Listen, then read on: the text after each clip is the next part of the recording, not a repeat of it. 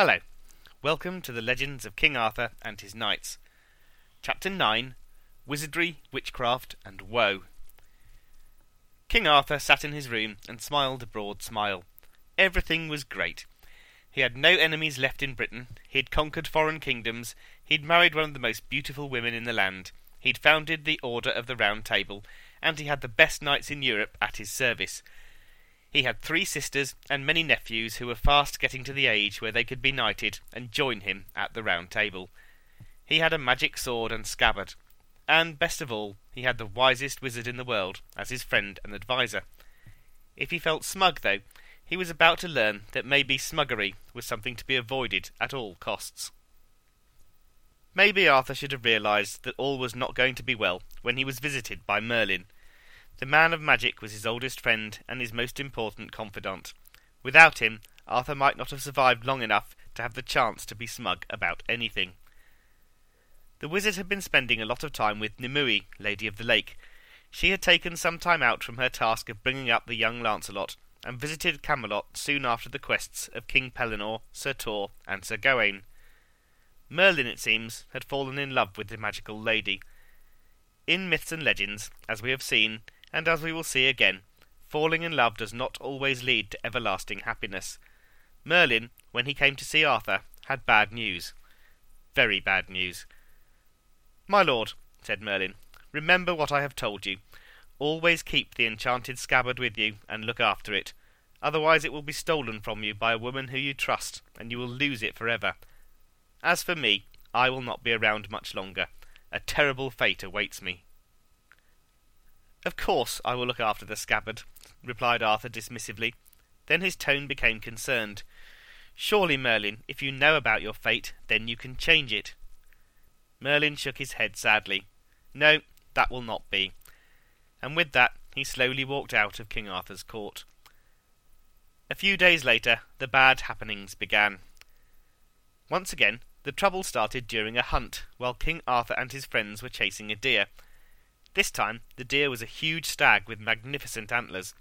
Most of the hunting party lost sight of the stag, but three of them managed to keep up with it. King Arthur, his brother in law King Uriens, and Sir Accolon of Gaul rode on until their horses were so tired they fell down dead on the spot. The three friends pursued the stag on foot. They caught it, and King Arthur killed it. He prepared to return with it, ready for a nice dinner. King Uriens, who was a practical man, realized they'd gone too far to walk back that night. He suggested that they look for lodgings. Arthur and Accolon agreed this was a great idea and walked back towards the nearest road. As they walked, they passed a lake on which was floating a small ship. Arthur, curiosity getting the better of him, beckoned his friends over, and all three boarded the boat.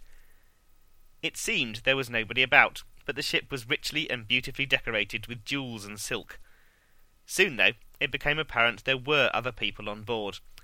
Arthur and his companions were blinded by the light of a hundred torches. They were a bit worried until they saw they had been joined by twelve young women. They were fed a sumptuous feast, and then each was led to a bedroom, where gratefully they lay down to sleep. When they awoke, they were no longer on the ship. King Uriens had magically been transported back to Camelot and woke up in his bed alongside his wife Morgan le Fay. Sir Accolon woke up sitting a few inches from the mouth of a deep well, and King Arthur opened his eyes and found himself in prison. Arthur wasn't alone. With him in his dank, gloomy dungeon were twenty knights. Some of them had been there more than seven years. Arthur was in a spot of bother. So, he said, trying to sound positive. Whose prison are we in? Why are we here? Oh, and how do we escape? One of the knights, who looked a bit more perky than the rest, explained. Well, he began, this prison belongs to a knight called Sir Damas. He is a very nasty piece of work. He has a brother called Sir Ontzlake, who is exactly the opposite. He is a fine, strong, and honourable knight. When their father died, they were supposed to inherit everything equally, but that's not what happened.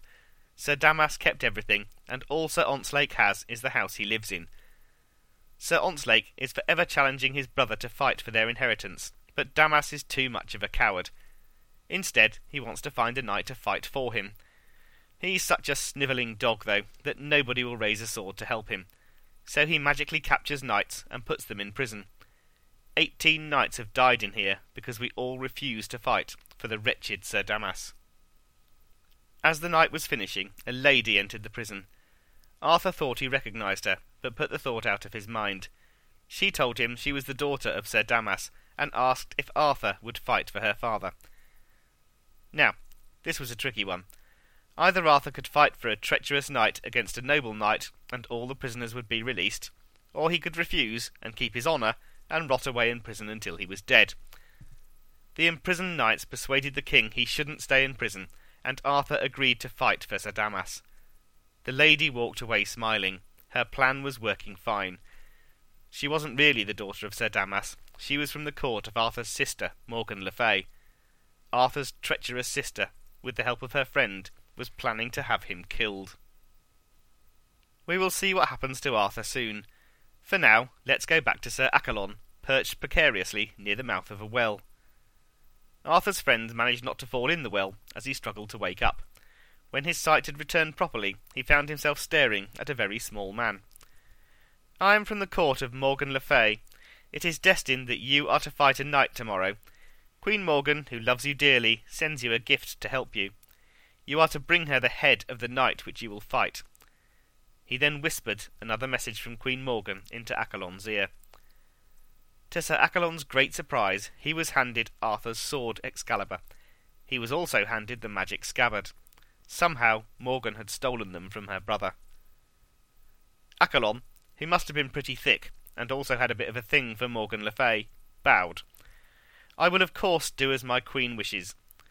With that, a knight, a lady, and six squires turned up, gave Sir Accolon a horse, and led him away. Sir Accolon was led to the house of Sir Ontzlake. The household was in turmoil. At last, after so many years, it seemed that his brother Sir Damas had found a knight willing to fight Sir Ontzlake over the inheritance. Under normal circumstances, Sir Ontzlake would have been absolutely delighted, but it just so happened he was very badly wounded. As he was fretting over what to do, Sir Accolon rode into his courtyard and offered to fight for him. Sir Ontzlake accepted very gratefully, and they travelled together to the jousting field. Arthur, who would be fighting for Sir Damas, also approached the field. While cantering towards the place where he was to meet his opponent, he was stopped by a squire on a large horse.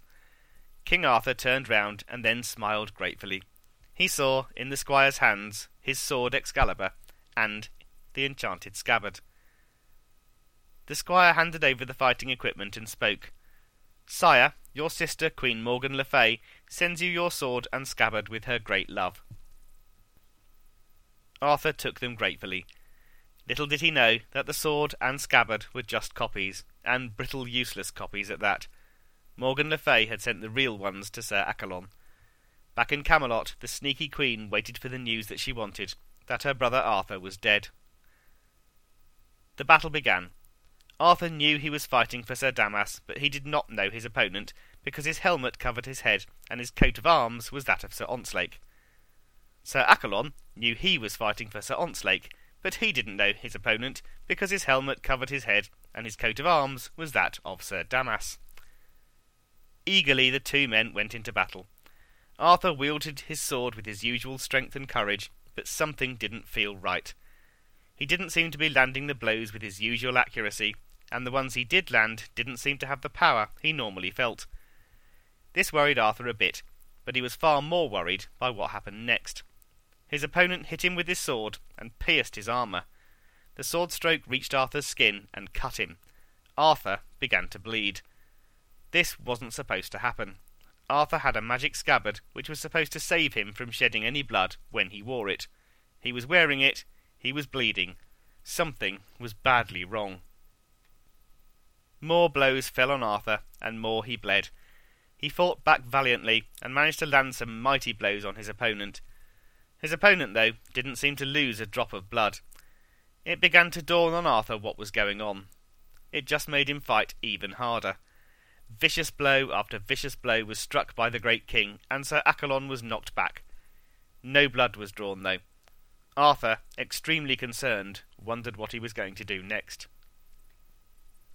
Everyone who watched that day said they had never seen anyone fight as magnificently as Arthur fought. They begged the brothers to end the fight and come to an agreement, but Sir Damas refused. This was meant to be a fight to the death. Arthur's strength faded, and he prepared himself for one final effort before he died. He swung his false sword, but the weapon could take no more. As it crashed against Sir Accolon's shield, the sword broke in half. King Arthur was defenceless. Sir Accolon spoke in triumph. Yield to me, Sir Knight. You are beaten. I will not, replied Arthur desperately. I have promised to fight to the death. I have no weapon, but I will not yield. Slay me now if you can. Accolon raised Excalibur and prepared to deliver the fatal blow. He began the final arc of his weapon, which would kill King Arthur. Arthur, by now pretty desperate, had one last thing up his sleeve. He threw himself at Sir Accolon, shield first. The blow was just strong enough to break his opponent's concentration and knock him off his stride. Excalibur hit Arthur's shield a glancing blow and flew through the air, knocked from Sir Accolon's hands. Arthur picked up the real Excalibur. It felt better. It felt right. Instinctively he knew this was his sword. While Accolon was recovering from the surprise of losing the sword, Arthur struck again. Spying the enchanted scabbard hanging by the knight's side, he grabbed it and threw it as far as he could. Then he set upon poor Sir Accolon, wielding Excalibur with all the strength he had left. At last the blows hit their target, and at last they did some damage. Pretty soon Sir Accolon was covered in as much blood as King Arthur. Now I will kill you, said Arthur softly. You will have to kill me, replied Sir Accolon. Like you, I agreed to fight to the death. Arthur was about to plunge his sword into his opponent's chest when something made him stop. He thought he recognized the voice of his enemy. Who are you? he inquired. What court are you from? My name is Accolon of Gaul, and I am from the court of King Arthur. Arthur stopped in his tracks. Please tell me who gave you that sword and scabbard. It was given to me by Queen Morgan le Fay. The Queen loves me, and I love her, and she hates her brother, King Arthur, more than anyone else in the world. She plans to kill him, and then murder her husband, King Uriens. Then she will make me king, and she will be queen of all Britain. I, though, do not want these things any more. I despair that I have been a traitor. So, fair knight, I deserve my death. But before you kill me, please tell me who you are. Oh, foolish knight, said, Sir, said King Arthur sadly. I am King Arthur, and what you have told me is the foulest treason. Oh, my lord, have mercy on me. I didn't know it was you. I will show you mercy, Sir Accolon, even though you planned with my sister to have me killed. It seems that I don't know Queen Morgan very well at all. I knew she practised witchcraft, but I didn't expect her to use her powers against me. I will show you mercy, because she has cast spells on you. I will have to revenge myself on my treacherous sister. When the people realized they were in the presence of the High King of Britain, they fell to their knees. King Arthur turned to Sir Damas. As for you, you pitiful worm, you are the foulest and most odious knight I have ever had the misfortune to meet. You will give your brother everything that should be his, and everything that is yours today. You will give the twenty imprisoned knights their freedom, and you will never again capture and lock up a knight by force or witchcraft. If you do, or if you try to get anything back from Sir Ontzlake, then you will be killed. Sir Ontzlake, on the other hand, was invited to become a knight of the Round Table. Arthur mounted his horse and placed the sorely wounded Sir Accolon on his. They were a few days' journey from Camelot, and it was clear to the king that Sir Accolon was not going to make it, so they stopped at an abbey and the knight received medical treatment from the monks. Unfortunately, medical treatment at the time of King Arthur mostly consisted of leeches and praying, and was not usually very successful. Sir Accolon died four days later. Arthur sent the body back to Camelot to Morgan le Fay. He sent a note with it which read, Here is a present for you in return for the sword and scabbard which you sent me. Then he rested for a few days before beginning the journey home. Before the present arrived, though, Morgan was at work with the rest of her plan. She didn't know that Sir Accolon was dead, and expected to hear any day that it was Arthur who had been killed. She asked one of her ladies to bring her a sword. she crept into her bedroom, where King Uriens was fast asleep. Just as she was contemplating exactly how to kill her poor husband, she was startled by another presence in the room. The lady had told Morgan's son, Sir Uwaine, what his mother was about to do. Quickly, he snatched the sword from her. If you were not my mother, he said coldly, I would cut off your head here and now. Oh, my son, answered Morgan, I was tempted by the devil. I will never think of doing such terrible things again. Sir Uwaine, probably against his better judgment, forgave her. It would not be the last time that Morgan Le Fay plotted to have members of her family killed, and it certainly would not be the last time she tried to deprive King Arthur of his enchanted scabbard. In fact, as we will hear in the next chapter, she was up to her old tricks again within a couple of days. What Arthur learned next, though, was much worse than finding out his half sister had been plotting against him. What he learned next made him sorrowful and scared. What he learned next was that Merlin was gone forever. A messenger brought him the news.